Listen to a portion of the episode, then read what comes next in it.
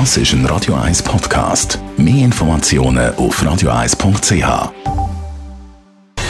Gesundheit und Wissenschaft auf Radio 1. Unterstützt vom Kopfwehzentrum Irlande Zürich. www.kopfwww.ch An unseren Haaren kann man anscheinend ablesen, ob wir später mal Herzprobleme bekommen oder eben nicht.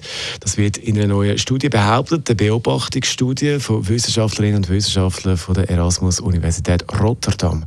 Und zwar kann man von den Haaren den Stress ablesen, den man so hat im Leben. Und die Meinung ist, dass man wegen dem Stress dann später eben Herz-Kreislauf-Probleme bekommt. Genau gesagt kann man Stresshormon Cortisol im Haar messen, wo sich als Reaktion bildet auf den Stress und ausgeschüttet wird. Man hat Haarproben von 6000 Männern und Frauen ausgewertet und sieht und auch gesehen, dass vor allem Menschen mit viel Stress, also einem höheren Cortisolwert im Haar, dann später eben mehr Herzprobleme haben.